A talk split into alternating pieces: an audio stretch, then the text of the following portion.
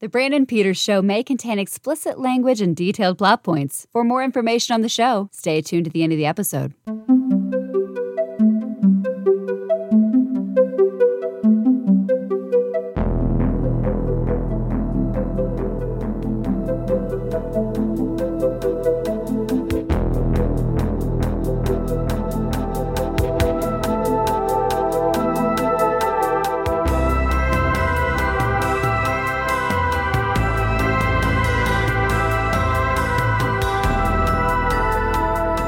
And now, here's Brandon.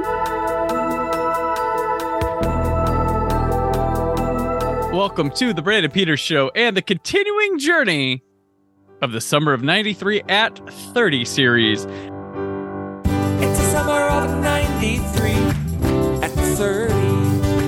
A weekend by weekend look at the movies released during the summer of nineteen ninety-three. As always with us for this, we have from The Wrap, coming from out of town to invade this happy little place, it's Scott Mendelson. Always a pleasure. I didn't think of anything quippy this evening. Please forgive me. All good. And the writer from We Live Entertainment, Variety, Why So Blue, and host of Out Now with Aaron and Abe. He's busy building his house of Hoyles. It's Aaron Neuwirth. It's a real menace. Real menace. Today we'll be discussing the weekend that was June twenty-fifth through twenty-seven of nineteen ninety-three. We got three films for you, two featuring uh, widowed people. So fun. so, uh, how's everybody? Given the order I, I watched well. these in, I, I've so thoroughly forgot what the third movie was for a second. Oh, yeah, that's right. Hanks. Okay, good. The good one.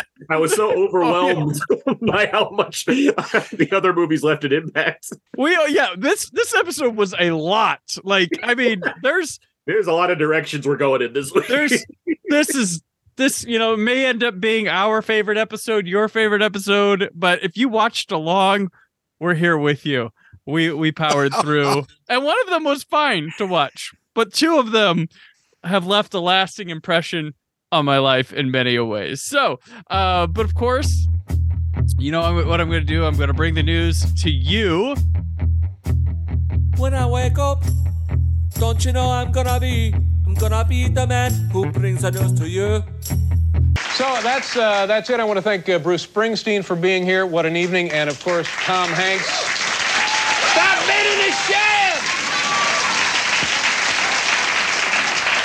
The next time we see you, folks, it will be uh, Monday night, August thirtieth at eleven thirty. Have a good night. Thank you. Goodbye, everybody. June twenty-first, nineteen ninety-three. A revival of Lerner and Loewe's musical Camelot with Robert Goulet as King Arthur opens at the Gershwin Theater in New York City and runs for fifty-six performances. Did Jackie O go? And Goulet. I don't know. June twenty-second, Wilson Pickett pleads guilty to uh, auto assault due to drunk driving. You on the you on the jury for that one, Scott? How old do you think I am? I don't know. All right. uh, also, June twenty-third, Nigeria's military dictator General Ibrahim Babangida annals results of presidential elections and halts a return to democracy. You'll now have to wait. In. You'll have to wait, democracy. Just another year. Just another season. The last and after the harvest, you can go with... what, you, what you said when Biggs was in town. All right. So also also on June twenty-third, the United Nations author- authorizes worldwide oil embargo against Haiti. Uh, and on the next day... That, Haiti. Yeah, on the next day, a Yale computer science professor, Doctor David Gelernter, he loses the sight in one eye, the hearing in one ear, and part of his right hand after receiving a mail bomb from... Wilson wait, Pickett? Wait for it, wait for it! Charlton Copley? Because he played him in a movie twenty what? years, thirty years later. Well, it can't be Jeffrey Dahmer because he's already in jail. No, he didn't mail bomb people, Scott. Oh, right. My mistake. He, he, he mail domed people. He cut them into pieces. He didn't blow them into pieces. Because he's mail. And he- Smash that subscribe button. Smash that subscribe button. Do you like Dahmer on Netflix? You'll love our conversation. On the on the YouTube stream, I assume it says callback on the ton of the right. Callback, callback, callback. Oh, uh, June twenty-fifth, Late Night with David Letterman airs for the last time on N B C. And he was never you heard forgot from the part again. Where you explained that it was the Unabomber. I assume it was the Unabomber. It was right? the yeah, no, exactly. I put my hood up and acted oh, like okay. I had shades because I have a mustache. I said Charles Copley. We all laughed. Yes. Uh, I wasn't actually watching the Zoom video, but I'll take your word for it. Yes. But not a guest. Uh, Some David of us pay attention during the summer at ninety-three and thirty. Right. um, so, well, yeah. Him or John Wayne Gacy? Yeah. Hmm. Uh, it's our least favorite John Wayne. It's a close call. Don't get me wrong. So, Let- Letterman uh, leaves N B C, which that was a big ordeal, which... Oh. God. There would be a reprisal of it a couple decades later. Oh, what? Were there, was there difficulty naming other talk, late night talk show hosts in the future? Well, oh, yes. Yeah, maybe. How is that not a movie yet? Some might have even gotten well, the job and take, had to take it away from them. But um, the you know the, the one we're talking about now is Leno and Letterman. You know, when Carson left, that is a movie from H B O called yep. the, the Late Shift. You know, highly plays, recommended. Who plays them? I don't think they're played by anybody particularly famous. I mean, they're in the movie, but they're not the main focus. Okay, there's like a there's like a face fat suit for the one guy to look like L- Leno in it. I remember. Oh. I think uh, Kathy Bates is the protagonist. I believe she plays Orlando's manager. Okay. Um, but yeah, and you know, at the time, it was this. You know, ridiculous inside baseball scandal. Like, oh well, that's never going to happen again. And then in twenty, Leno is. Kind of sort of leaves. Conan O'Brien finally gets his dream to be the host of the Tonight Show, and then ratings are bad, and N B C panics.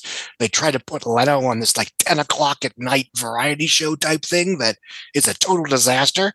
So nine months later, uh, they throw Conan O'Brien out and bring Leno back as the host of the Tonight Show. Well, yeah, yeah. We'll, well, we'll, we'll talk about that in the summer of two thousand seven. Yeah. Well, I, I think they pushed Leno out earlier than he kind of wanted, gave him that one slot.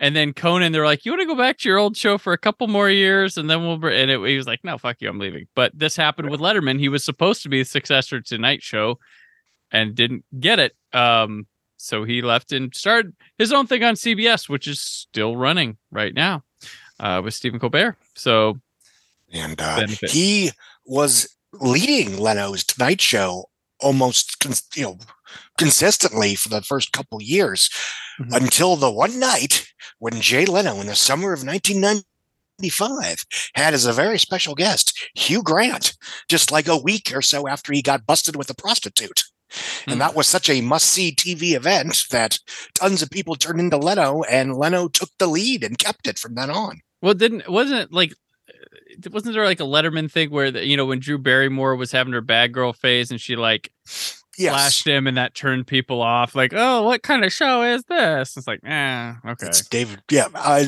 I do not know the reaction to that, but I do remember mm-hmm. that happening. Yes. Yeah. So um, but, I like yeah, Conan. I like Conan. Conan rules. So just throwing that out but there. Conan Conan replaced Letterman for that that gig yeah. uh, on N B C. So.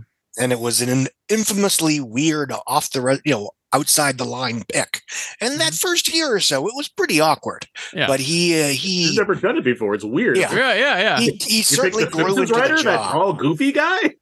And by the time I was in high school, it was a pleasure to watch on the regular. Oh yeah, I was a longtime fan there. And then in this weird history, we wind up with Jimmy Fallon being the host of the Tonight Show. So.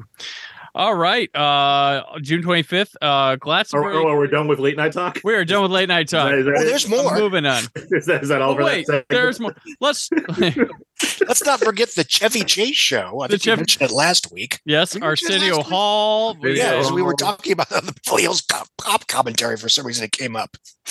Um, James Corden is about to leave. Tom yep. Snyder, what a chap. Um, yeah, we got. Craig Kilborn uh, got second place in a hot dog eating contest at the end. Yes, sir. Yes, sir. Uh, so uh, June twenty-fifth, Glastonbury Festival in Pilton, England opens with the Black Crowes and the Kinks headlining. Other performers included Winston Marsalis. Uh, what does he look like? Uh, Robert Plant, Velvet Underground, Hot House Flowers, Van Morrison, John Prine, Rolf Harris, Lenny Kravitz, and the Bare Naked Ladies.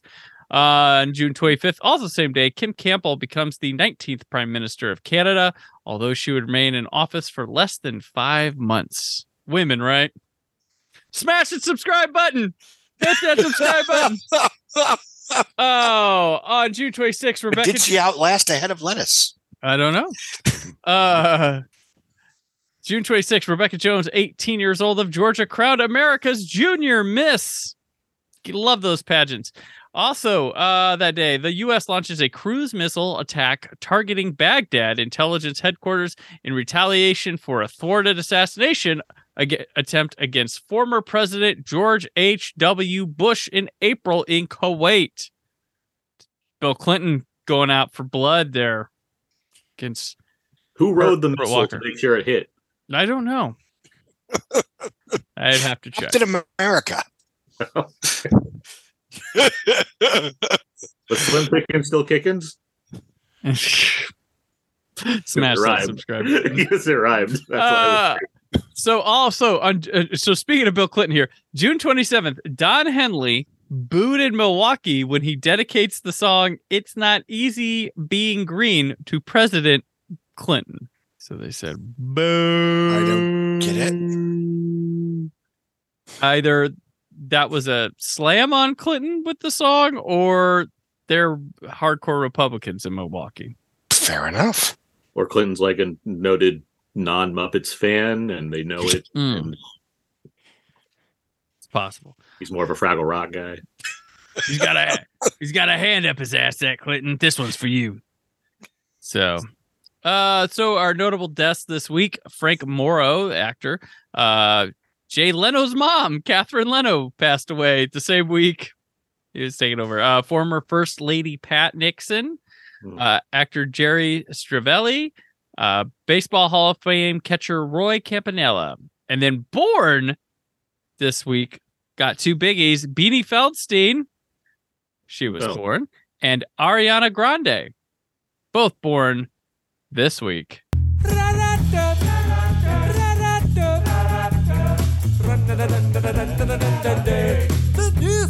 To celebrate, we will talk about our first movie, House of Cards. Live Home Video announces a film so powerful, a story so moving. Miz Matthews, when did your little girl stop talking? One of today's hottest actors, Tommy Lee Jones of The Fugitive, J F K, and Under Siege. You really do need to come see me, you know. I don't believe she needs to be treated by you or by any other doctor. Stars with Kathleen Turner of this summer's Undercover Blues, War of the Roses, and Prince's Honor in the widely acclaimed story of a mother's fight to unlock the secret that's trapped in the mind of the child she loves. I'm sure you haven't missed the fact your daughter almost killed herself today. Twice. House of Cards. She's alone.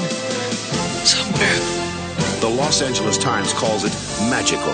Where's the father? Uh, Missus Matthews' husband died over there in some accident. In one week's time, a perfectly normal, happy, healthy child has presented a condition that is impossible. Four stars, enthralling, raised the San Diego Union Tribune.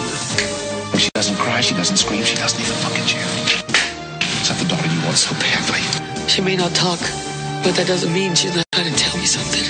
This kid's condition is volatile. We don't have time to play games. While Screen International calls House of Cards uplifting, provocative, and emotionally honest. Everybody goes off into their own world. Sometimes I do. Oh, yeah, of course, we all do, but we come back. House of Cards is the odds-on favorite as the number one sleeper hit of the year. He's all alone. Alone in the moon. Come with me. Don't be afraid. House of Cards from Live Home Video. Directed by Michael Lesac, written by Michael Lesac on a story by him and Robert J. Litz.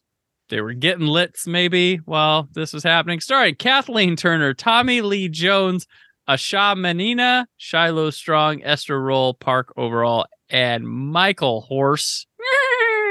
Music score by James Horner. A widow tries to find out why her daughter's strange behavior, a reaction to her father's death, is progressively worsening. All right. Who wants this one first? Spoiler, it's not autism, it's magic. Um, this was an interesting picture. I forgot.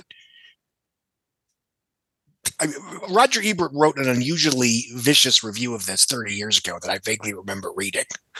Um, and having watched it, I it's weird. Again, you know, I, I think if I had seen it in nineteen ninety-three, I probably would have agreed. But now, you know, again, sort of by virtue of what we used to take for granted, it's like, this isn't good, but it's interesting, and it's nice to see autism being discussed in an empathetic manner thirty years ago. And Tommy Lee Jones is spectacular. He's probably, he's arguably in a better movie, one that was actually about the stuff that it pertains to be about, without, you know, saying, never mind, it's really, she really is trying to stay silent so she can hear her dead dad talk to her or whatever. Uh, very well acted. Um, but I mean, obviously, quote unquote, problematic by virtue of, you know, saying, no, no, it's not autism. It's it's something very plot specific. And once you find the magic switch, the kid is back to normal again. Um, but in the moment, I, you know, as an acting treat, I was like, OK, this is interesting enough. Um, but which I guess is a long, short way of saying it's not a good movie. I can see why people hated it thirty years ago, but I enjoyed watching it once and only once, as to see Kathleen Turner and Tommy Lee Jones and just an old school drama drama. And that's probably as kind as I can be to the film. Kind you are, Aaron. There's a um, there's an old S N L skit with Will Ferrell where he plays a doctor, and like Chris Parnell and Molly Shannon come in, and he's like lost their child. And um, there's a point where Tim Meadows walks in and offers like nonsense talk and just does the robot and then walks away. And Chris Parnell's reaction is, um, what the hell was that? That's that energy is what I had for this movie. And telling that story was more interesting to me than watching this movie. Um, I was deeply saddened to forget what year David Mamet's House of Cards came out, because I was like, oh, this is not that movie. Now on Tubi. Because I was very excited, because I had, like, it's right here somewhere, like Criterion of House of Cards, because that movie's excellent. This House of Cards is not excellent. I, I don't know who Scott's trying to appease by giving it a fair shake. um, I, I thought you would hate this more than I did, uh, given your relation to autism, uh, because this movie uh, does feel just badly hand, like just entirely misguided as far as what it's trying to like say about, you know, children on the spectrum and children that have special needs, and making that feel relatable in some way instead of this weird hokey version, let alone like, like there's a weird framing device that, yeah, sets up like magical realism and other cultures and how that factors into, you know, this poor white family. Uh, like there's so much going on here that feels just misguided in the worst possible ways. This feels like the Mac and Me version of whatever better version of this movie exists. um, I, I think like you can say Tommy Lee Jones is doing the job here, but I don't think he's doing anything spectacular. He feels very bored in a way where Tommy Lee Jones is fairly unflappable, so it's hard to kind of register what exactly is going on in his head at a given moment. But even with that in mind, he still seems very bored in this movie. Uh, I think Kathleen Turner is giving it her best in what appears to be a like a T V movie performance that happens to be a theatrical Sundance release. Um, but no, this this was a. Uh, This was not a triumph of will, that's for sure. This was, this, this was a this was a, a movie that certainly lasted a lot longer than it needed to, and felt even longer than that by the time I was done with it. Yeah, I'm with you there. I was constantly in shock of the turn. Like this thing had me. Like we haven't. No one said anything about the yipping. The yip yip yip yip yip yip yip yip. It'll haunt your fucking mind and be like, is it going to stop? Is it going to stop? Is it going to, like, this girl, like, when something goes wrong, she starts this yipping that's just obnoxious. Um, it is, this thing is, takes wild left turns that I wasn't expecting. Um, like the, the V R scene and all that. Like, I'm like, what? We're, we're going lawnmower, man. The mid nineties, they have to be on the movie. I'm like, what? And Kelly True's like, ah, oh, it looks like a S N L sketch of like your grandma doing like sex V R or something when she's on it. and and also like Kathleen Turner, she's terrible in this. Like, I don't know what you. I was, I was like, man, is this like an Oscar thing she's trying to do and failing because it's bad. So the language of this movie when they're trying to like be thoughtful about autism, yet there's a line, this is not the work of a retarded child. I was like, wow.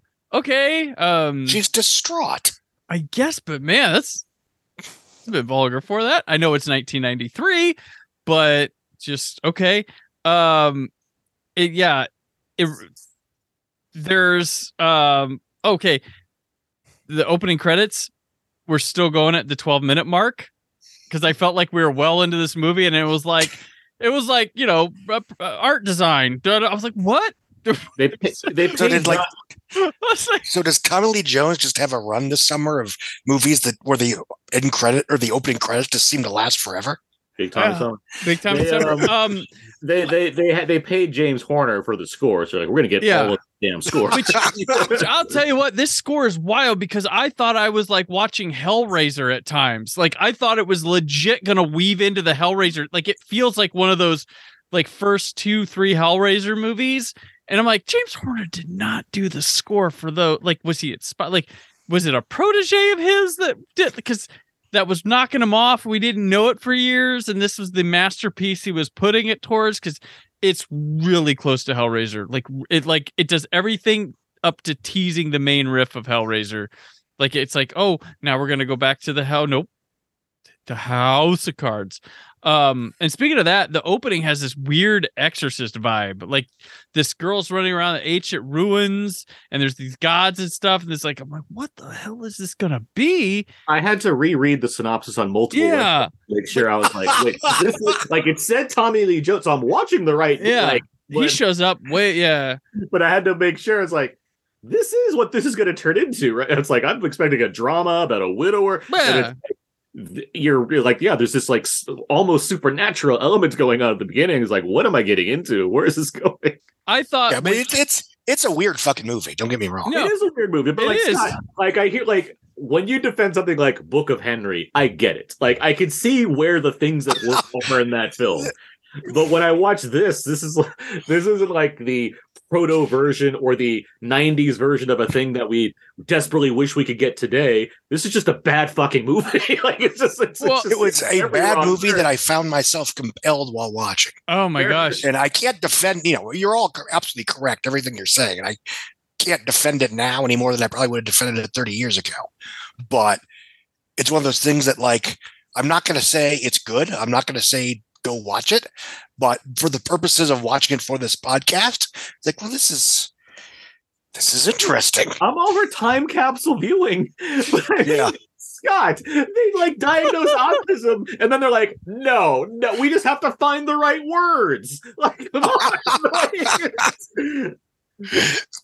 it's like if Rain Man ended it, is like Tom Cruise just like slaps stuff and I was like, snap out of it. And he's like, okay, fine. And like they just like, like walk down the street, matching suits, holding hands, and be like, we're good now, we're bros. It's ridiculous. Yeah. It's a ridiculous movie. It, it is. is. It's absolutely ridiculous. And I thought when Tommy Lee Jones shows up, I'm like, oh, it's gonna settle down now. Spark of life we needed. He's gonna he's gonna save us. And then he's just like, He's he's newspaper reading Tommy Lee Jones, where his glasses come down and he looks over a bit, and, he gets over, and that's him the whole movie. Like he's he's not telling great stories about dreams he had though. Instead, he's like, "Ma'am, you got to tell me what you're different. Uh, what the hat's di- turn your hat around." and, just... and he comes off as good because his yawning is merely decent, and everybody else is pretty bad in this movie. And and he's there, yeah. and his. He's like not t- trying to heighten any of the dialogue like everybody else is trying to do. Um, and well, that's why I feel that he feels like he's in a different, more naturalistic picture. I agree. I agree. Yes, he's not like go. He's not natural born killers Tommy Lee Jones. He's not going big. Yeah. yeah. Um, he's, but, he, but he's still... Also, remember when Tommy Lee Jones used to go big every now and again? That's fun. yeah. That or like under. Well, that's in a couple in a couple months, I think. We'll, yeah. we'll get there. He's not even going. I wouldn't say he's going big in Fugitive either, though. I no, really, big, bigger, but yeah, yeah. It, it's a you know he has to be. He has. To I mean, be, if you want to see him just like, loud. And this is you know it works because of the movie. You know, almost monotone. Uh, you ever seen The Package? Oh yeah, with Gene Hackman. Mm, yeah. yeah. Oh, that that one I quite enjoy. Um, but yeah, I mean, you're absolutely. You know, everything you say is true, and and. I don't. I maybe I can't even explain why I actually enjoyed watching it, even though my brain knows that I should find this incredibly offensive on several levels. That's what I, I kept thinking. Yeah, I know yeah. we're doing the show, so I'm sitting here thinking Scott's like has to.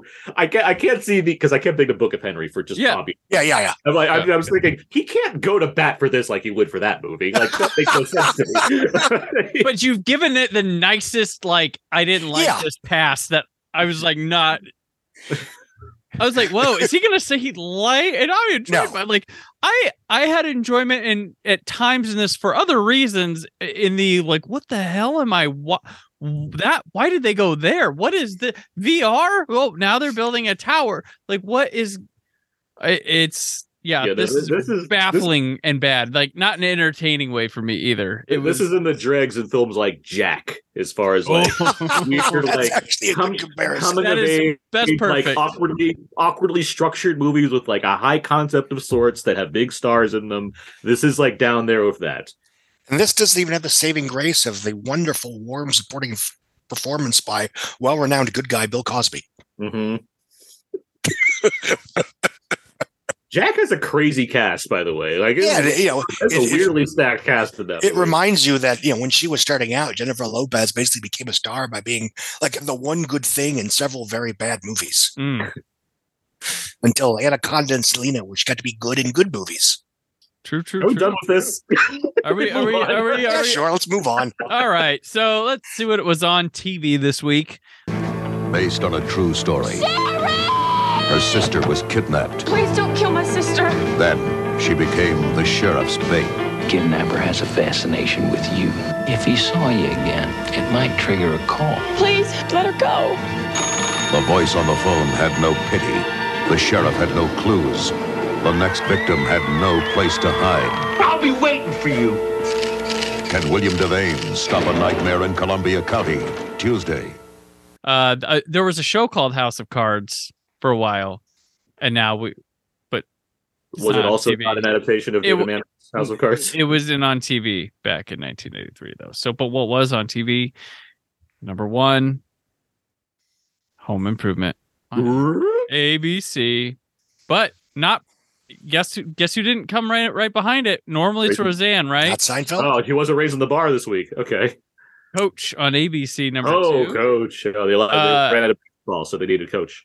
The next thing is a rerun of the of the uh, nineteen ninety-one C B, or C B S T V movie Nightmare in Columbia County, starring starring William Devane, Jerry and Jerry Ryan, and Nick Searcy.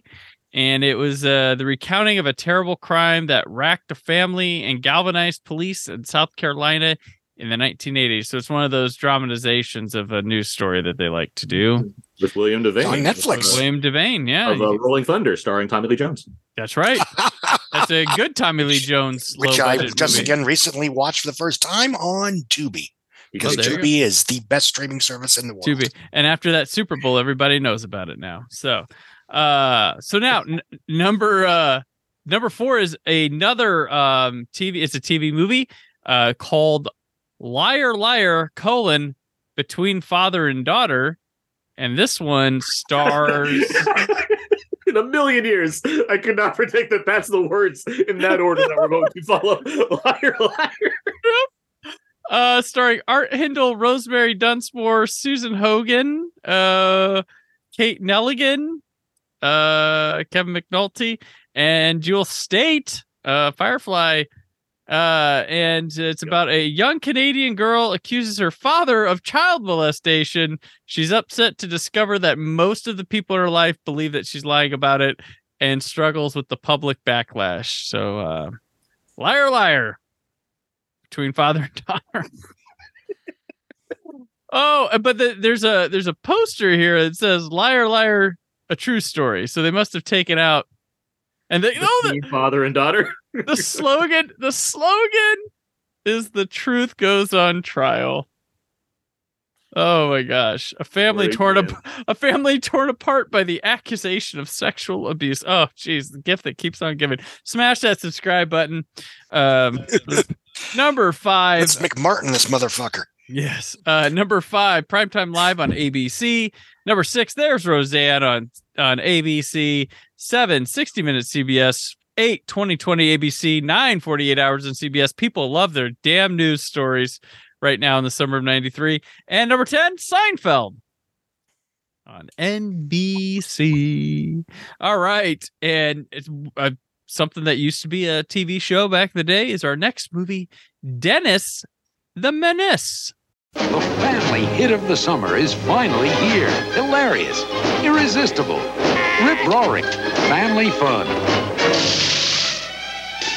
Dennis the Menace. Rated P G. Now play. Directed by Michael Myers himself, Nick Castle. He put a little bit of himself. Star, a little bit of his... star of the Halloween trilogy.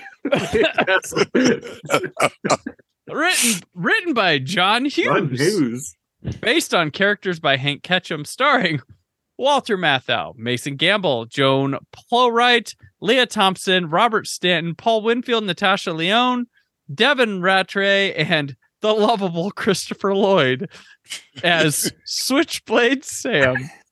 When his parents must go out of town on business, Dennis stays with Mister and Missus Wilson. He is driving Missus Mister Wilson crazy, but he is trying to be helpful, even to the thief, whose name is Switchblade Sam, played by Christopher Lloyd, who has arrived in town. I want to note up front, Nick Castle was the director originally of Sleepless in Seattle and left that movie with after disagreements with Nora Ephron to direct Christopher Lloyd as Switchblade Sam in Sleepless in Seattle. Oh, Aaron, you have thoughts? Uh, I really hope that as we're talking, there are images of Switchblade Sam populating various. It depends how. I'll probably be lazy at this point editing these, so. We'll this see. is the this is the peak of the summer right here. Switchblade Sam. Um, uh. You know, it's funny because last week we talked about True Lies and how my biggest issue was the fact that Tom Noonan's character is just way too like big. It's just so like horror villainy at its worst in this movie that's fairly lighthearted about Arnold, where this movie has what must be like, you know, Christopher Lloyd, a, car- a man who's played the judge in Who Framed Roger Rabbit. A you twenty twelve, you twenty twelve Mitt Romney, Tom Noonan, didn't you? The big monster was coming later. Yeah, in this movie, Switchblade Sam is like the scuzziest, like worst evil-looking character Christopher Lloyd has played, and yet it entirely fits in the realm of this movie because it needs to be that. It needs to be the worst possible character because, like, how could anyone stop this man? Well, if Dennis the Menace is around, who knows?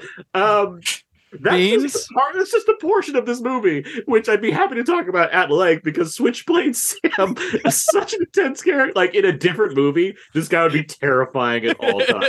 Just watching Christopher Lloyd should have had a whole series. This should be a series before the movie, and then they're like, "What Switchblade? Oh, murder spree? That is the Menace movie." And Switchblade Sam, Portrait of a Serial Killer. It's such, and the score, I, I like, I hadn't seen this movie in decades, but the second the score came on, I was like, oh yeah, that's right, that's the score. Like, he has his own theme, and it's great. Um, this movie as a whole, I'm not going to say it's very good. I don't think it's very bad. I do right. think it's like it's like a warm-up run for a movie I do like, Baby's Day Out, also written by John Hughes. All right. I think in the realm of, like, kids' movies that are entirely built upon slapstick gags, I think that movie's actually legit hilarious. It's dumb. It's a dumb as nuts movie. But like Joe, uh, Joe, uh, Joe, ugh. House of Cards, Joe, uh, uh, what's his face uh, from Criminal Minds? Um, oh, man, Joe Mantegna. Mantegna. I'm like Manganiello. That's not right. That's the werewolf. That's uh, a Mantegna, much bigger man. And Joe Pants and the third guy, the big guy that's not Howie Long. Um, like they're, they're, them dealing with a baby. It's so much fun and everything. This movie like has elements of that because I again I think it's John Hughes's same in Home Alone, right? With like it has this the way he handles like slapstick violence. It, when it's deployed well, I think it works really well. And I think the best stuff in this movie, outside of Switchblade Sam, obviously, obviously. Is, is the is the um, Mister Wilson Dennis stuff.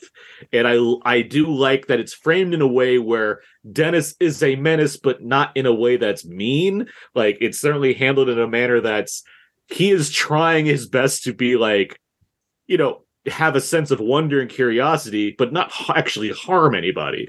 And I, I like that Mason Gamble and Walter Matthau have an interesting kind of chemistry in that regard. Walter Matthau is great in this movie. um, Walter Matthau, by the way, people always talk about what, like, you know, George Clooney's next Cary Grant and Rod, Brad Pitt's the next Robert Redford. Harrison Ford has been doing Walter Matthau for years. And this is such, watching this performance, I'm like, this is where Harrison Ford is now. Yep. Watching Walter Matthau as Mister Wilson. It is such a great It's great. But he's but Matthau, and, and it makes sense because Matthau in this, like, you know, sixties, seventies, he was a sex symbol back then. Like, it's crazy to think that Walter Matthau was a sex symbol at one time, but he was. So it's like, yeah, this is totally Harrison Ford. Anyway, Matthau is really good in this movie. His wife, who's what's his wife's name? It's Dame. Um, uh, what's her face? Um, regardless, the Wilson family. I these actors are very like they are way too good for what this movie is. Like I really like these performances. Uh, and Matt, yeah, and Matthau is Mister Wilson. I again like that he's not just cranky old man. He's a man who's just trying to be a good. Like he's doing nothing wrong in this movie. Like the the the worst thing he does is get mildly irritated and say, you know, say something mean to Dennis because, like, you just ruined something for me.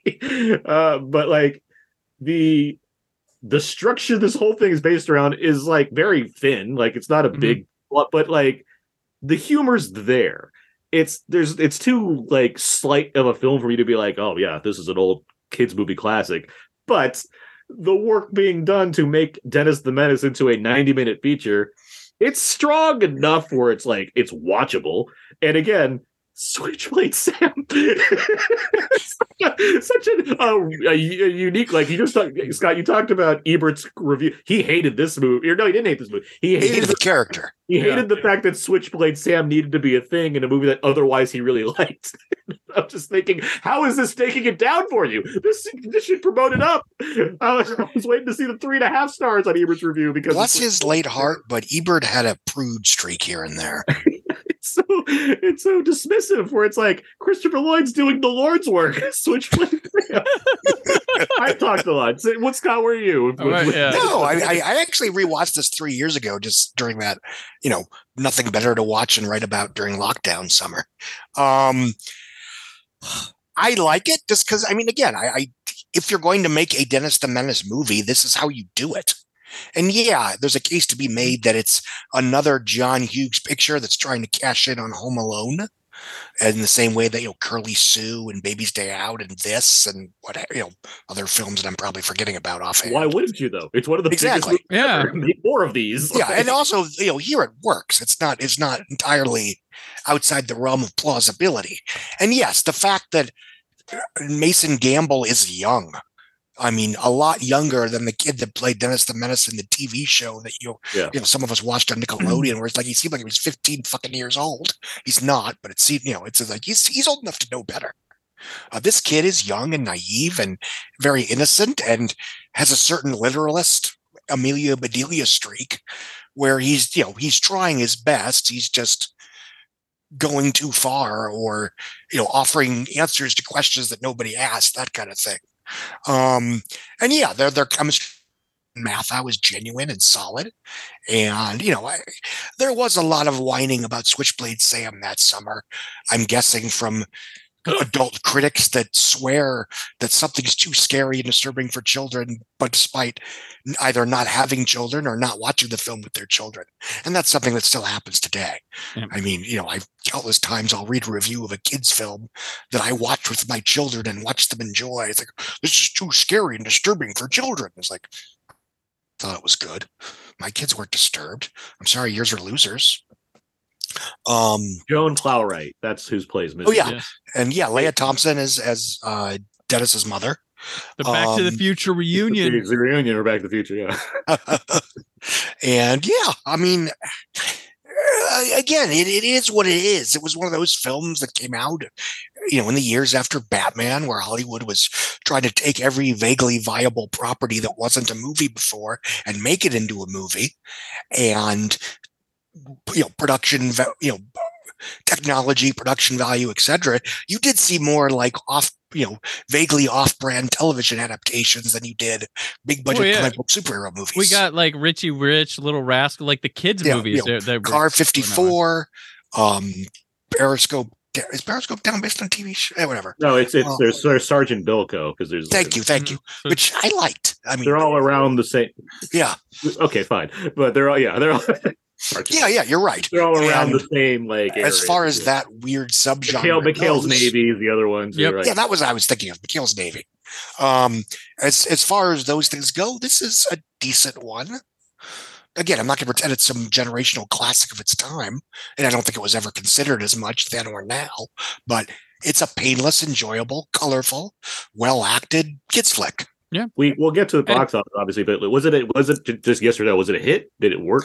It's one of those movies that wasn't just wasn't thought of as a hit at the time. Maybe it was going to do more. I don't know, but at the end of the day, it's a thirty-five million dollar movie that did one hundred seventeen worldwide. Yeah, so okay. yeah, okay. Somebody made money, right? Uh, so like honestly, this this is the first of a you know had some and a couple coming. But like seeing like honest to God kids movies that aren't worried about pleasing adults mm-hmm. is kind of a refreshing, like letting them have something that isn't worried about reviews, that isn't like, you know, that just like, hey, the kids have something. Uh, you can drop them off of that while you go see uh, Sleepless in Seattle or something this weekend. Um, and that's just, I don't know. It's just like a lost art making these stupid kids movies. I think Paramount has been on a run lately. Yeah. Of, I mean, even going back to the first Sonic the Hedgehog, of kid adaptations that are kids' films first. Yeah. And Clifford. Um, I mean, yeah, the Paw Patrol movie. The Dora the Explorer right. movie. Yeah, yeah, the Dora the Explorer, yeah. which was shockingly good. More yeah. people needed to meet Creech, though. That was the problem. yeah. um, and even, you know, g- g- you know, beyond Sony, I mean, you know, Sony, you know, the, the Peter Rabbit films, I think, are very kid-friendly first. Lyle Lyle Crocodile, same thing. Um, so I do think in some way studios are getting back to that, at least with certain properties, where it's like, okay, you know, this is a property intended for children. Let's make a movie for children. Mm-hmm. And because it's good, hopefully, then adults won't mind watching it with them. Yeah. I, um, yeah. I, and I thought this also kind of felt like testing ground for something that like type of humor snuck in here that like Shrek would perfect. Once we got yeah. to there, like there's some little there. I cracked up when Buzz from, I can't remember his name, from Home Alone's there. He's reading him the train story. And he goes, you will realize all trains are impotent, uh, important. And I'm, I got a little chuckle there when he tells Missus Wilson about his parents wrestling or something. She's like, okay, come in, come in, come in. Um, I have to echo Walter Matthau's excellent in this. Yes, and, and it's because he's giving a performance. They wanted Leslie mm-hmm. Nielsen. I know what that turns out to be, and it's not as good and it's not as endearing because Matthau treats it as a character, a person. Leslie Nielsen would have been like, I know where the jokes are. I, I love Leslie Nielsen. He's good at what he does. But he was already signed on to Surf Ninjas at the time, which we'll talk about later in the summer. Good. But Matthau is good. What I love about it is because I don't hate Mister Wilson. I don't yeah. think I'm an a-hole. I get his whole thing. I'm actually almost on his side, and it's more, it makes the the butting heads of him and Dennis pleasurable um, and fun, uh, and because just seeing how, because Matthau buys into it. This is a guy in a drama rather than a comedy almost. No, it, it's and, and because he's there, it's funny. Like because he's he's funny because he's taking it that way. he's not stereotypically mean. Like he's never like he like he he explains himself to his dad early on. It's like, look, I'm not a grump here. I just I'm trying to be a good neighbor. Like he's not like I right. I don't I don't mind Dennis wanting to come over to my house. I just don't destroy my house. Right. Right. And I uh and like uh, we've been talking about Switchblade Sam, but he feels like this feels like a, a product of this time where they're taking these like kids and they're like, well, there's no villain, but we need to add one or make some sort of like physical means of evil that's in a human form to add. Because I look, I'm like, was Switchblade, Switchblade Sam someone in the comics from Dennis the Menace when they didn't? No, he was oh. invented for this movie. Um, the likes of which is Christopher Lloyd, who.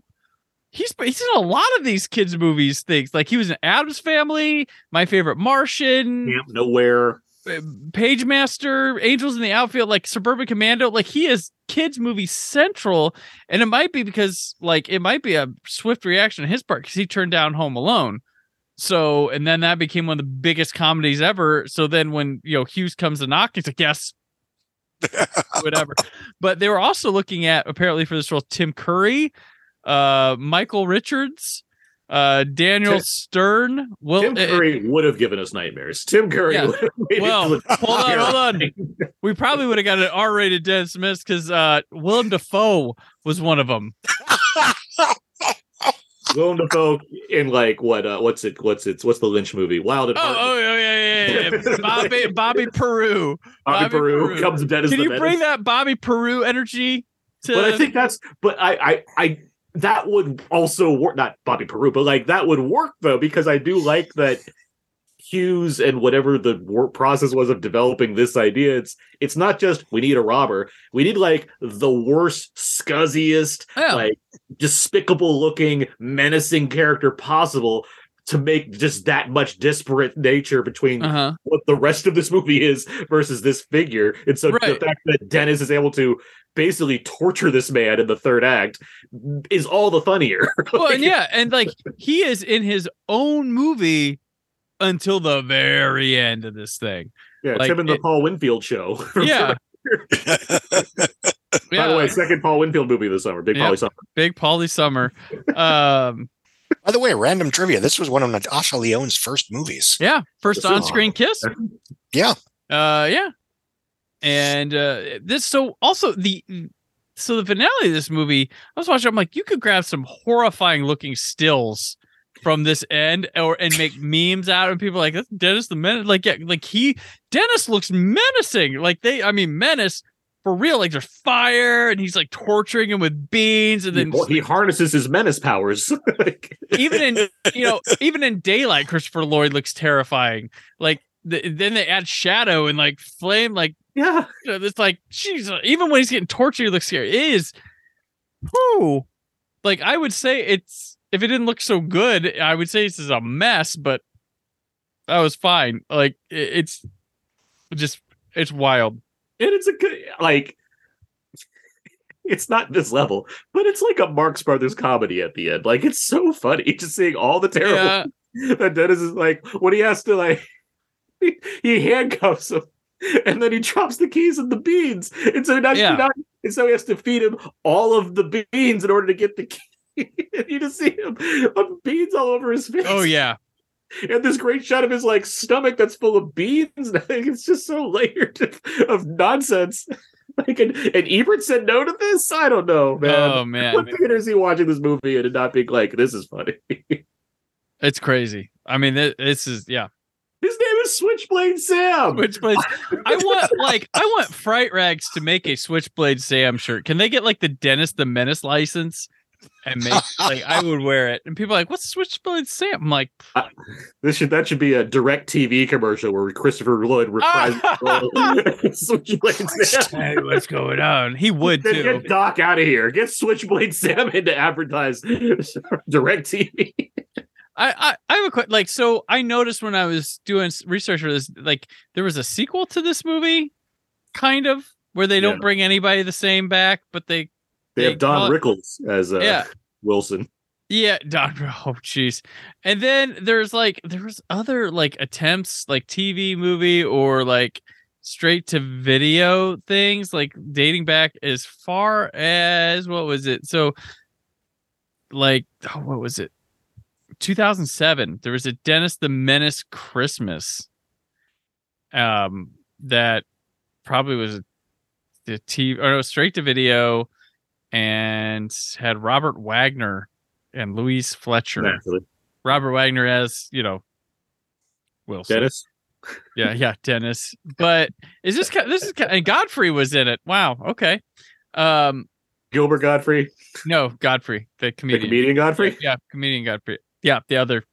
God, yeah. I was, uh, I was, I was, I was legitimately asking. If it, was, it, it wouldn't have surprised me either way. Oh, um, but like this is a property that's like someone keeps will pick up, but like isn't the one that like the relevancy is just like, like the the nineties would have been like its last at bat, right? Like yeah, it's like that with like like Casper and getting T V sequels. Yeah, Adam's Family, which some which has resonated again. Like it's it, Adam's Family is so like. It has like these weird peaks and valleys, like, yeah, movies, eh, maybe not so much of the sequel for whatever reason. Okay, fine. T V movie. Wait, what? Animated movie? Wednesday series? Like, it's just, it's all over the place. Adam's Family's been managed to, like, they don't, I think they don't, they take time, enough time off and figure out how to recycle Adam's Family. Because that, the first one of those animated ones was pretty popular, right? That they did recently? Yes. Um, the second one did about as well as you'd expect for each sequel. Yeah, yeah, yeah. And during yeah. harder, harsher COVID times too, yes. right? Yeah, I still uh, like I'm the shocked troll- how well the first cartoon did. To be fair, I, I still like the trolling that it was people fan casting Oscar Isaac and like what Charlize Theron or Eva Green for for forever as live action. They're like, we'll right. put the voices for the cartoon. Yeah, they so like yeah they that that is a brand that's as old as you know this, but managed to stay relevant. But a lot of these like the Little Rascals and. You know, some of the others I mentioned, they're just like, yeah, they just it's it's Little Rascals, which is among like the best of the movies that came out around this time. Like yeah. Uh, yeah. Of the movies that are enclosed in this period. That's I think like yeah. the one, if not the, but like the best one. Like it yeah. does the job. Because I think you know these the I P is like part of it is hitting the right audience with it. So if you could make like if you bring one of those back like today, like. Don't aim it at the adults. Try to refurbish it and make it just for the kids and see if they can find a way to react to it. But well, they're also, also just drawing from naturally where the time period would be. Like we're twenty twenty, so naturally you mm-hmm. draw, you know, you make a, that seventies show remake, right? Uh, that's thirty. That's what makes sense now. Like, you yeah. know, if you're making, well, like making, when you make Wednesday, be like, well, everybody, you know, we never, she never, she's always a fun side piece that you could actually do something with on the Addams Family. When they do a proper thing, let's, let's make a focus on her and reverse it. And let the adults be the side. But I argue the nostalgia for that is coming from the nineties movies as opposed to the Addams yeah, Family sure. show or the comics right. like that, because it's cashing in on Wednesday's dark and weird, just like Christina Ricci was in the films, as opposed to being not really that in the series. Like, I mean, you know, it's Addams Family, so it's by de- by default macabre, but it's right. not like, you know, Bert and Light like it is in the movie. True, true, true, true. true. Or Sonnenfeld. Burton you know, Light, and then it becomes, yeah, becomes yeah. actually Burton. Actually Burton. True, true. But yeah, uh, Dennis the Menace, not terrible.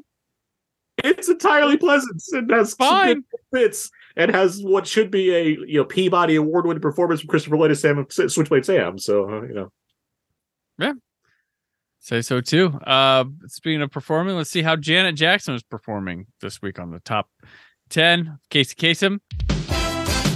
Casey's biggest hits. She's number one again. Surprise. Okay. That's the way love goes. Same song. Number two, Weak by S W V.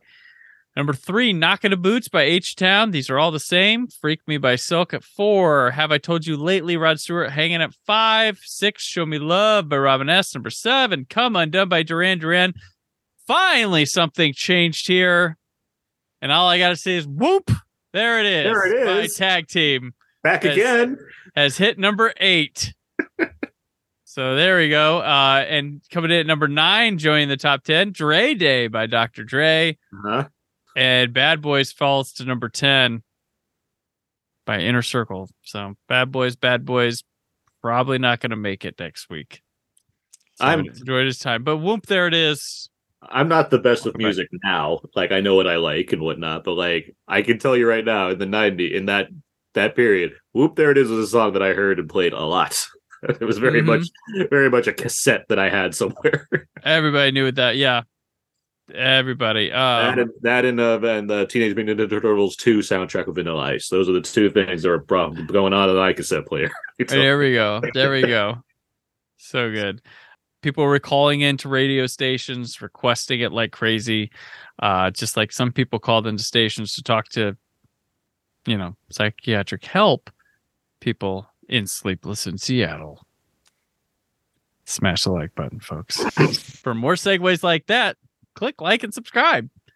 When's the last time you were out there? Jimmy Carter, nineteen seventy-eight. This Saturday night, TriStar Pictures invites you to a special sneak preview. I am having all of these fantasies about some man I have never even met.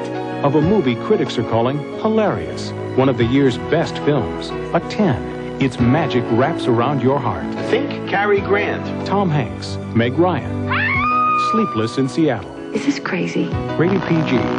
Special sneak preview. Directed by Nora Ephron, this being her second film, written by Nora Ephron and David S. Ward on a story by Jeff Arch, starring Tom Hanks, Meg Ryan, Ross Malinger, Rita Wilson as his sister, as Tom Hanks' sister in law, as they were. Okay, fine. uh, Victor Garber, Carrie Lowell, Bill Pullman, David Hyde Pierce, because it's in Seattle, and Francis Conroy.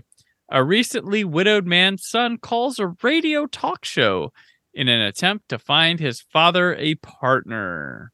Sleepless in Seattle. So to me, I after I, after I finished watching this, I'm like, this is nothing more than a cute little movie that I'm sure someone overthinking it has probably found some way of showing how awful it is and how bad these people are for uh, what this means for society or how awful we were back in ninety-three.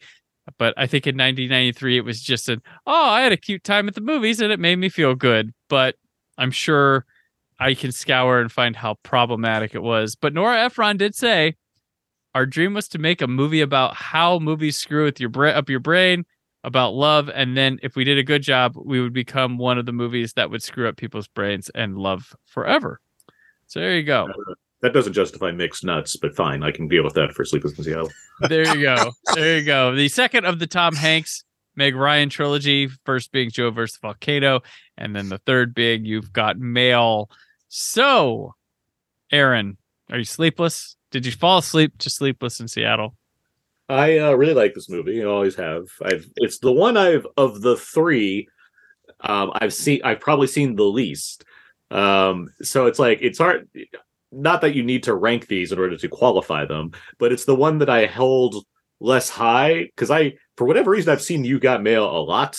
I really like that movie. And I think part of that comes down to the fact that I think Hanks and Ryan have very good chemistry together. Mm-hmm. And this is a movie that very much deliberately holds them apart for so much, for the majority of the movie. Um, so you don't really get that. You get more of the conversations between others around the fact or what have you. Not a bad thing. It's not like this cast is bad. You've got Rob Reiner and Hanks improving it up at a clam restaurant or whatever, and you've got right. O'Donnell and, and Ryan doing their thing. Like, there's a lot of fun to be had with this film as far as the different characters you get in that classic rom rom-com style, getting a lot of different opinions and ideas and just a sense of fun to go with the romance and the legit drama that's at play, given that Hanks is a widower and Ryan is very empathetic. Like, all that stuff comes together really well. Um, it's a it's a very good movie. It's very... It, It, it it takes it, it gives you a great reason to understand why Meg Ryan and Tom Hanks would be essentially superstars at this time, because you spend, like I just said, a majority of this movie not seeing these two together. The two stars of this movie mm-hmm. not sharing the same screen. So by the time you get to the end of this movie and you have very little time to get the idea that these two are going to be together, the fact that you could look at Tom Hanks' face and look at Meg Ryan's face and absolutely believe that they are going to make that work and like feel something for that, that's very impressive. That's good A-list actor stuff. And so the fact that the movie is able to build so much goodwill about that because you just genuinely like these two people and you even don't feel bad that Bill Pullman's being, you know, tossed aside because he seems like a perfectly nice guy, but he's like, yeah, I get it. The fact they can make all that work, I think is quite impressive.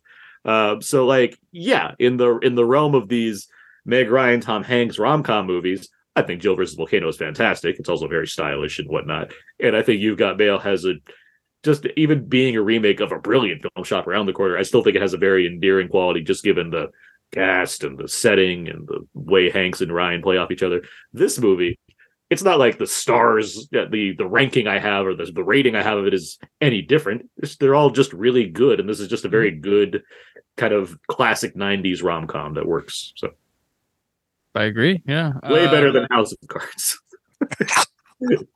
Agreed. Scott, you want to defend yourself there? Shots fired. Well, you're not wrong. I just was weirdly intrigued by it. Oh. Um, but no, this is a terrific picture. It wasn't, you know, the the discourse in nineteen ninety-three was mostly about, you know, that this rom-com aimed at women kicked Arnold Schwarzenegger's ass at the box office. And would Hollywood learn anything from that? Spoiler alert, they did not. Um, that being said, it rewatching it for the first time in a very long time, it is interesting to see a film that plays on very old movies aimed at adults. Yeah. In this film aimed at adults.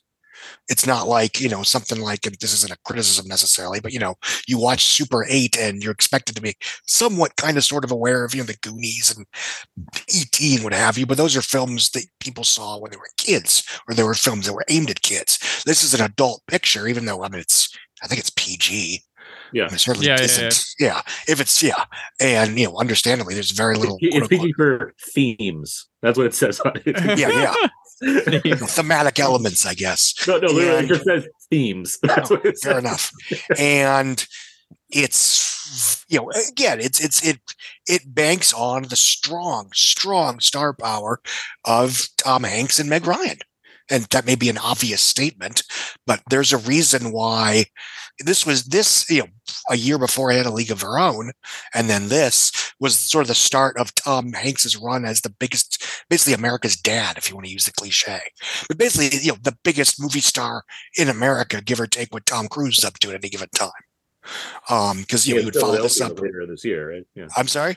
It's Philadelphia later this year. Yes, Philadelphia yep. was this this year. He would win the Oscar for that, and then the next year would be Forrest Gump, which he would win the Oscar for that. It would make six hundred million dollars worldwide, and then in nineteen ninety five he would do Toy Story and which, Apollo yeah, thirteen. Apollo thirteen. And Apollo thirteen. Yeah, was another which, like, is he going to do a third Oscar? Like he's just yeah. like yeah. Well, which great in it also. So. Which Scott, uh, when we did the. Uh, Tim Burton retrospective, we talked uh, Depp uh, when he was doing Willy Wonka uh, was also recording Corpse Bride dialogue audio for that movie at the same time. Hanks here during Sleepless Seattle is recording Toy Story at the same time. So, I did not yeah, know how, that, but that that's makes how sense. Old, that's how old the, the recording was for yeah. Toy Story. Yeah, yeah, exactly. yeah. Um, and that is a film that, yes, it's an animated film from Disney, blah, blah, blah. But a huge part of that film's initial you know, appeal was it was a Tom Hanks star vehicle. Um, and it was certainly a, you know, the character and of the Woody. Is also, it is the, the double. Oh, yeah, yeah. I mean, yes, the, the like, two yeah. of them, you know, he was at peak fame because of Home Improvement. But yes, it was, you know, very much a star vehicle that was also an animated picture, even more so than I would say The Lion King. Um, Aladdin's a different story because you have mostly voice actors that have one superstar in a supporting role, but I digress. Um, the film, I mean, in retrospect, I, I Bill Pullman sort of gets the short end of the stick. I think he's clumsier and goofier and more foppish than he needs to be, but he gets a really sweet final scene.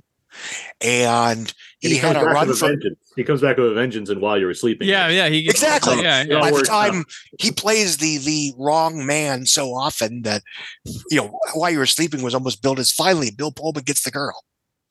It, a, um, a return to Spaceballs. Yeah, and that's the weird thing is is watching it this time. It's like he's playing Prince Vesper or whatever in this one. Yep. Or whatever that character I've.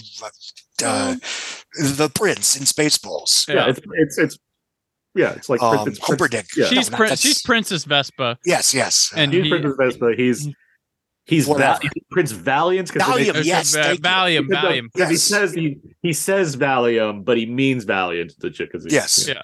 yeah. Um, that's when Spaceballs chat. But the, no, this, this it's not a deal breaker. It just it is what it is. Um. and a lot of romantic comedies will have some kind of other partner that must be not defeated, but, you know, sometimes defeated. I mean, you have something like The Wedding Crashers where, you know, Owen Wilson has to defeat Bradley Cooper. He's like a villain. Like, it's weird that they make yeah. weird, but it's interesting that they make Bill, Bill Pullman. Like, there's mm-hmm. nothing wrong. There's nothing inherently wrong with this person. No. They, and this, this was part yeah. of a period where he's I think James Hollywood's, Marsden in Superman Returns. Yeah. yeah I think they, I think between you know, movies like that and the Santa Claus and Liar Liar, I think Hollywood started realizing that you can have more compelling drama in a comedy if the romantic rival isn't a dickhead. Right. Now, sometimes that backfires where by the end of Liar Liar, I like, I, I don't trust this character. I don't want Mia Turner and her son to ditch Carrie Elwes and run off with him because he's just going to be an asshole the next time, but whatever. Yeah, he, he learned a lesson, but also Carrie Elwes is presented as so much mm-hmm. of a dweeb in that movie. Like Bill Pullman. Yeah. Yeah. Mm-hmm. He's a he's a decent person. Like that's the yeah. thing. Like, but they yeah they they go too far with like you just like Bradley Cooper is very much designed to be a villain in Bradley. Yeah, he's he's almost fucking, too. I mean, one of my issues with The Wedding Crasher is that he's terrifying. No, yeah, he's he's legit. Like I'm so, I'm so surprised that I became you know much more yeah. caring for him in other movies based on just how much I think of him as both like dorky guy in Alias and uber bro in in Wedding Crashers, A-Team, Hangover, Hangover two. Like it's just a weird. And Aaron, now you've made Michael Vartan cry. Yeah, but yeah, Bill Pullman. It is interesting to see, like, because that's you know I think that's what makes Efron both at the Efrons. It's her yeah. and sister. They wrote this together, I believe. Or, or she's a producer, and I think she like helped, right? Mm-hmm. Like it's whatever W G A, but um, th- those are interesting choices that the F- that the Efrons are making. As far as we could just make Meg Ryan single, but we're not going to. We're going to make it different. We're going to make it. We're going to give her like layers to work with. As far as hearing about this guy and having this other husband that she's not sure, having a fiance she's not um, entirely sure about. Like that's that's that's stuff. That's stuff that makes characters work, and not just generic sitcom stuff. It also makes it, you know, understandably more of a concrete choice that she makes. It's not a matter of she's single. What has she got to lose? Might as well exactly. see what happens. Right. It makes it. Yeah. It, it makes it uh, like a journey for both of them yeah. at the time to get there, or just all the, you know, the obstacles of his, like she believes in the possibility of it and he does not. And then, but she, she can't just hop over to show him. She's got all this, you know, kind of, not in the way, but there's a lot of life to deal with in order for her to get that way. And he's struggling kind of to find and accepting whatever's there at first because, well, well, someone's there. Someone, like, you know, oh. someone likes me, but we haven't talked about the boy at all. Also his son, who is great mm-hmm. in this movie. Yeah. He yeah. I mean, he's, he's, he does exactly what's need to be done.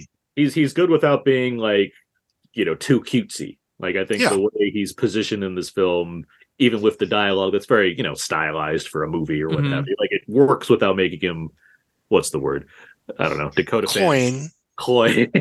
like, he's yeah. not that jackass from Last Action Hero, that's for sure. Exactly. He's not that jackass from that bad movie Last Action Hero. Well, they didn't, and they didn't, and they didn't like the kid from uh, Jerry Maguire. They didn't do that to him back then. Yeah, he's you not know, like, like, yeah. They didn't overexpose him for two years and mm-hmm. yeah.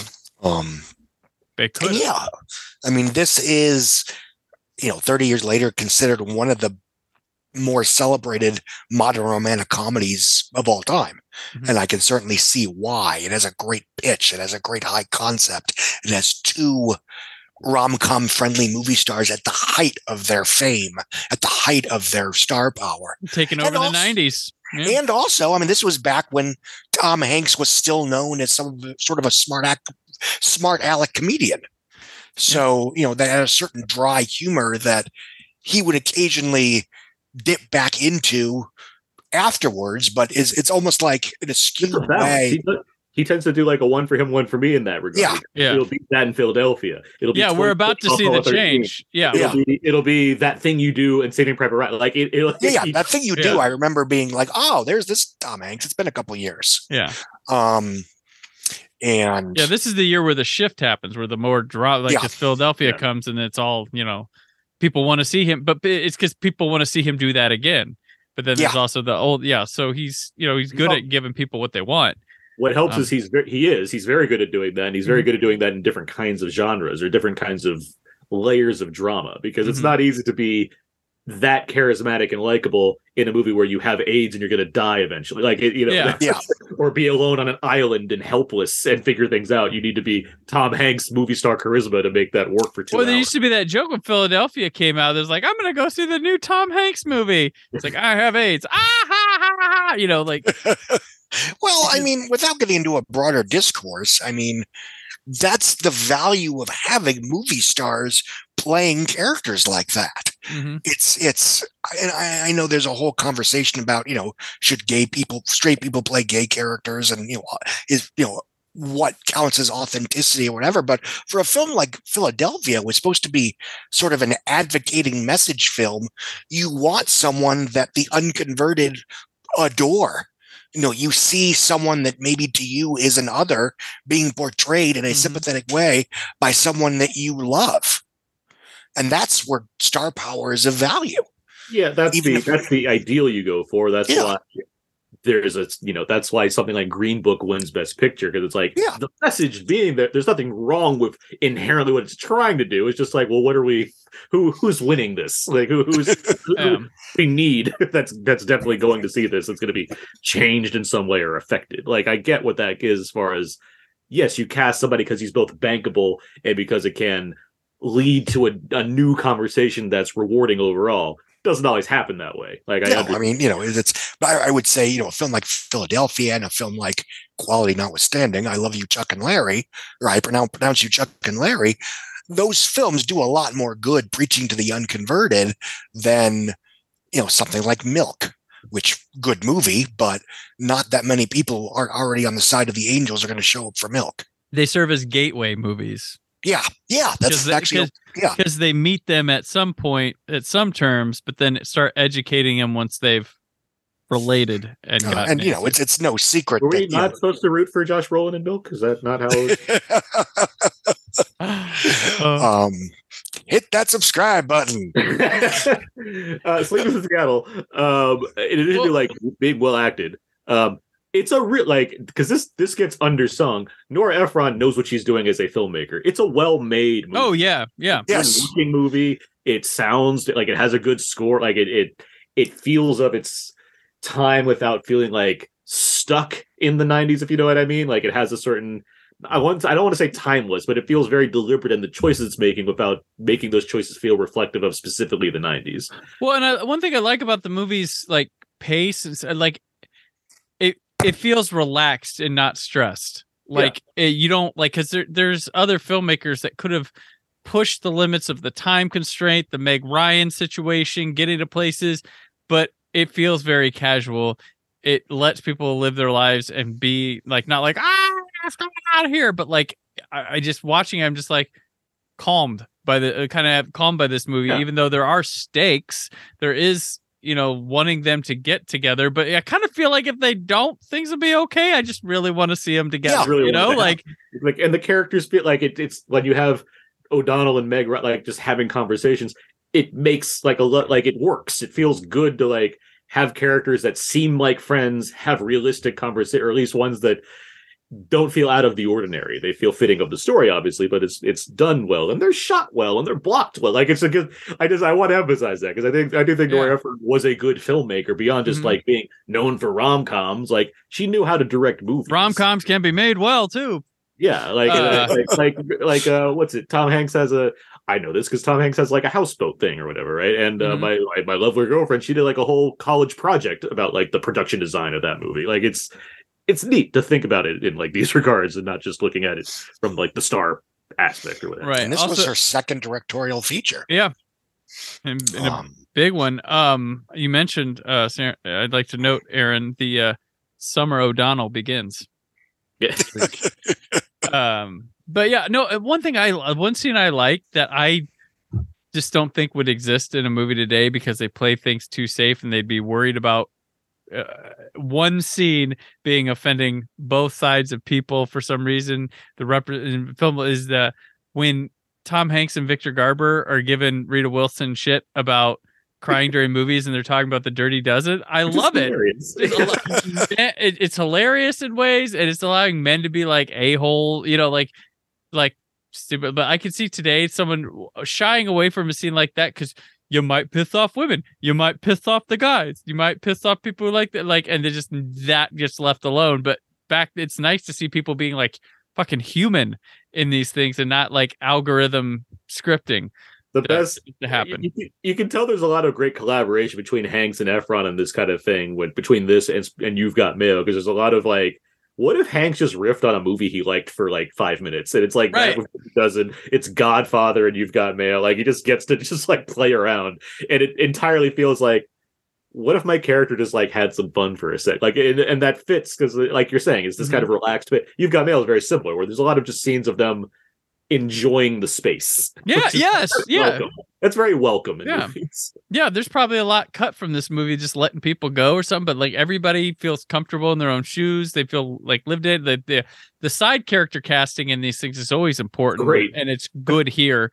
Uh, like it, it just, it's fun. It works. It's, you can see exactly why this is a, you know, pivotal, you know, piece of romantic comedy, uh, through the year cinema. And, um, yeah, I, I just, it's impressive. And the, you know, the notable thing is they share two minutes of screen time together in this whole movie, and they don't get together till the very end, and just kind of a dumbfounded, okay, well, I guess we'll try it um, type thing. And, but the fact that it's so romantic with them not even together, like it's crazy. Um, but that's the magic of this movie. Yeah. It's a, it, yeah, like it, the side it's, character, it's a, it's a, you know, not to be a broken record, but it's a solid, solid, well-made studio programmer. Yeah, back during a time when, to a certain extent, this this level of competence and craft was more or less taken for granted. Yeah, you can, people... tr- you can trust having like just a good cast and a you know a solid premise, and I like it when it, with these kind of rom-coms where it's like them and the friends as opposed to them and the family, where like like when Harry Met Sally, similar, right, where it's like let's, let's just have them with like their yeah and see how that works. Where I noticed this trend in rom-coms where like something like, and there's good examples, but like Sleepless uh, sleep um when when uh, While You're Sleeping mm-hmm. or My Best Friend's Wedding, it's like it's not just the friends and the couple, it's and their whole family's here too, and look at, aren't they all wacky?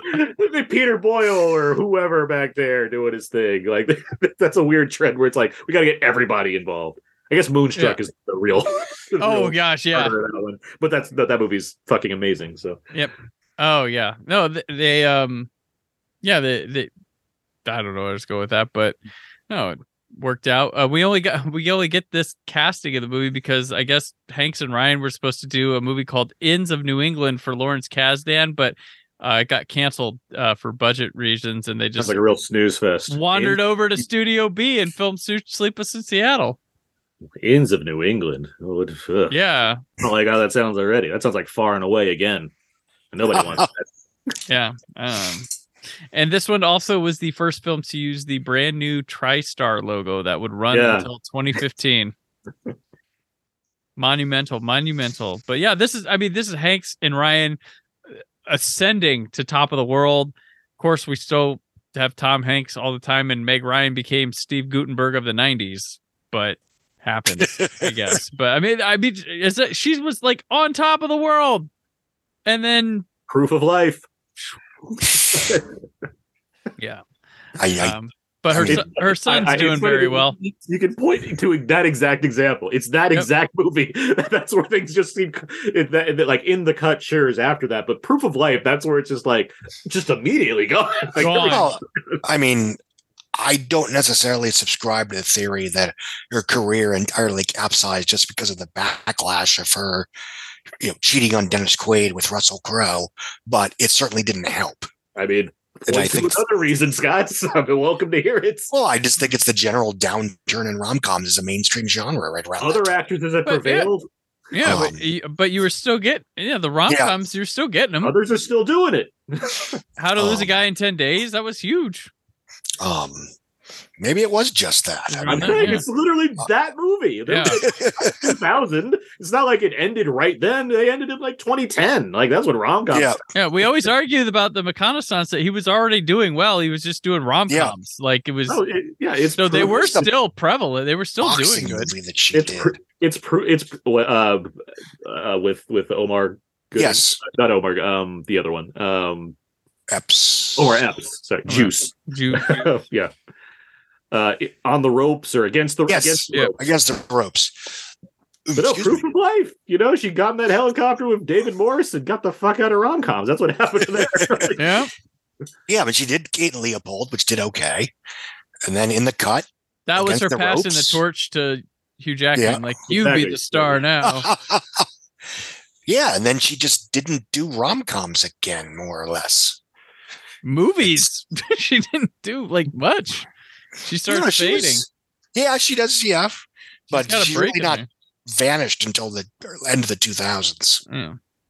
You but, can say you can say end of two thousands all you want because you have a list in front of you. No yeah. one can name a Meg Ryan movie that, yep. that is after Past Kate Leopold. Leopold. Yeah, yeah, yeah. You yeah. know, no one's looking at you and saying, "Oh yeah, The Women that came out." Like no one cares. Like, you mean Serious Midnight wasn't a comeback vehicle?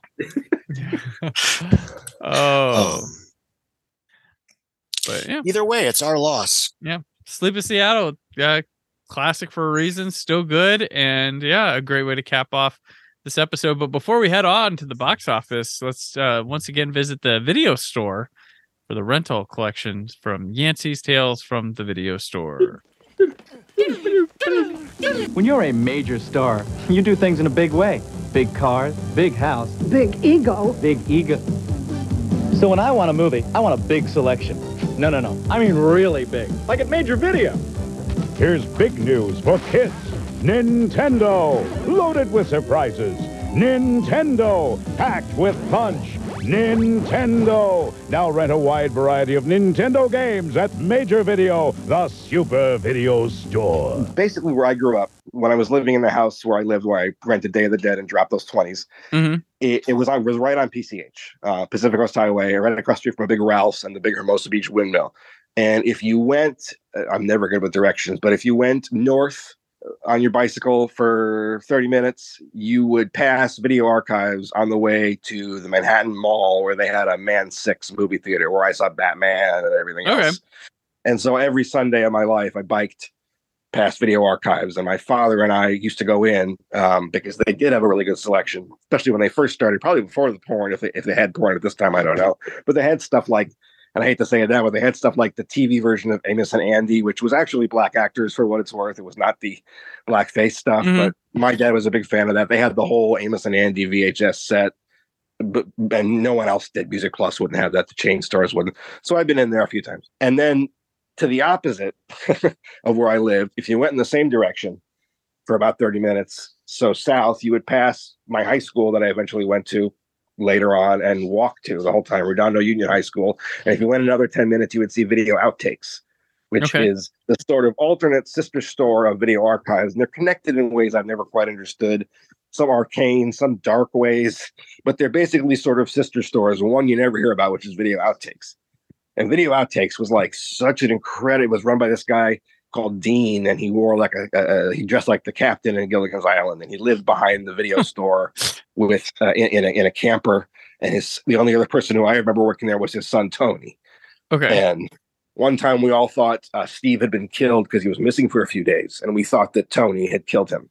Oh gosh, that's not a, that's a that's a different video store. That's a different video store story. But um, so basically these two. It, There's a guy called Robert, who's another really good friend of mine, who actually got me the job working at Video Archives, and he worked at Video Archives for years and years. He may have actually been the guy who replaced Quentin Tarantino when he left, for all I know.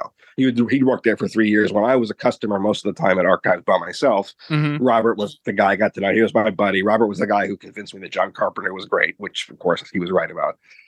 And so one day, Robert and Steve and I were at Video Outtakes. And Dean, who ran the place, was un- unflappable. He didn't care what you rented. Obviously, they also had a huge porn section.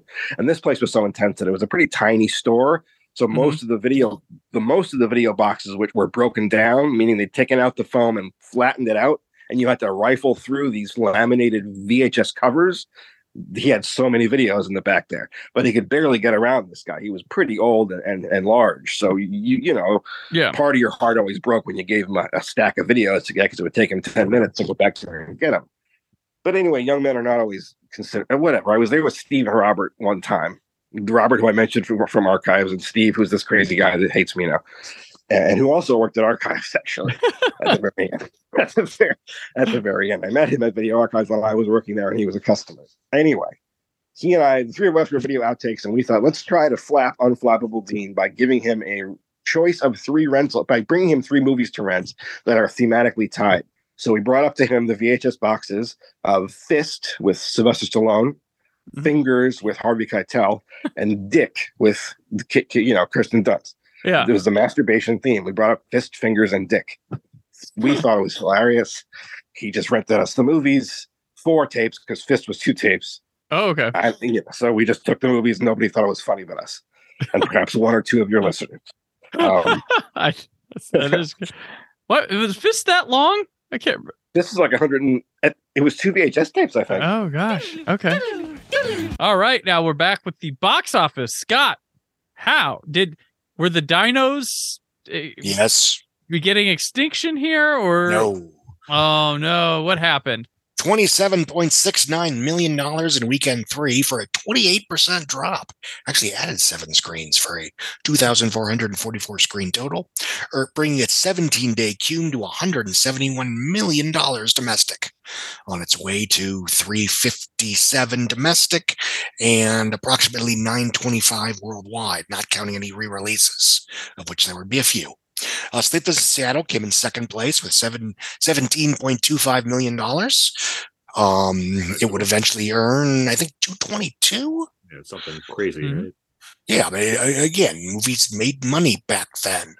You know, it wasn't this kind of do-or-die madness that we see today. I'm stalling because I need to, hold on a second. I had the page open, but I closed it. Yeah, two hundred twenty-eight million dollars on a twenty-one million dollars budget. Worldwide? Uh, what was that? Worldwide? Uh, Sleepless in Seattle, twenty-one million dollars. Worldwide? Oh, yeah, yeah, yes, worldwide. Uh, domestically, it made, I think, like one hundred fifteen, one hundred twenty-seven. Uh, Dennis the Menace was in third place with nine point three million dollars on its way to a fifty-one million dollars domestic. Oh, yeah. And second one hundred seven. What was that? The second weekend's a Switchblade Sam bump. Yeah, exactly, exactly. um, one hundred seventeen worldwide um, on a thirty-five million dollars budget. And then poor old Last Action Hero dropped forty-seven percent, which was pretty big for nineteen ninety-three. Yeah, wow. yeah, that's that's Batman Returns. That's a Batman Returns drop. Um, yeah, but it didn't debut like Batman Returns either. Exactly. It's, it's fifth place. Like, that's bad. Yeah. It's like, yeah, an Arnold movie uh, like that. eight million dollars for a thirty million dollars ten-day total. Coming in at fifth place was the wide expansion, semi-wide, of What's Love Got to Do With It, which we discussed last week. Mm-hmm. The film would expand to one thousand ninety-one theaters for a five point four eight million dollars weekend, bringing its seventeen-day total to thirteen point two million dollars. Excuse me. Uh, it would peak next weekend in terms of screen count and gross, as it would turn out, with eleven hundred theaters over the July fourth weekend.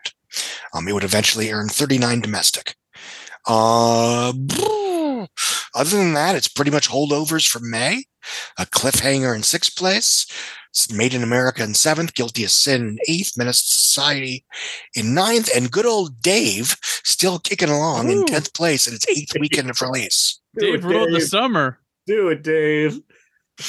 I like how we're such big fans of the fact that Dave had Made in America and made a lot of drunk money. Like, these other ones, fine, good job for them. But Dave had Made in America, guys. yeah, yeah. Oh, for the record, Uh, House of Cards opened in six theaters, earned a whopping twelve thousand seven hundred fifty-three dollars oh. to eventually earn a domestic total of three hundred twenty-two thousand eight hundred seventy-one dollars. That they had to pay to the American Autism Association. Yeah. For an apology, I assume. Possibly. um, and that's the box office for the weekend. All right. And okay. uh, next weekend's show, what the hell did I just do? I'll tell you in a little bit. Okay. So that'll do it for J- June twenty-fifth to twenty-seventh, which means June is complete for nineteen ninety-three. Um, Scott and Aaron, thank you for uh, discussing these three wildly different films with me today. Uh, before we sign out, let people know where they keep up with you. Aaron? You can find me writing for We Live Entertainment for my movie reviews. I'm on Why So Blue for Blu-ray and Criterion reviews. I host a podcast called Out Now with Aaron and Abe. My friend Abe and I discuss new movies on a weekly basis. We probably just talked about like Transformers or something this week. Um, and uh, yeah, I'm on Twitter at Aaron's P S four. All right, Scott. Uh, I'm at the wrap dot com, and I'm on Twitter at, at Scott Mendelson.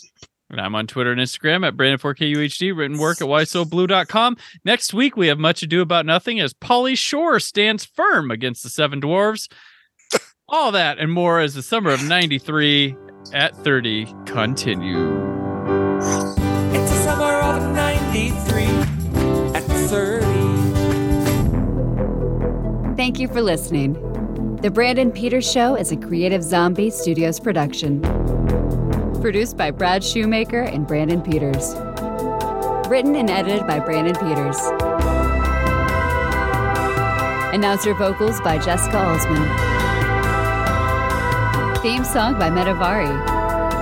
Web design and show art by Brad Shoemaker with Brandon Peters.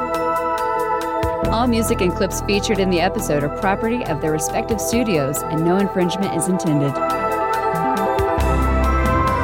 The Summer of and News Themes by Press Maxon.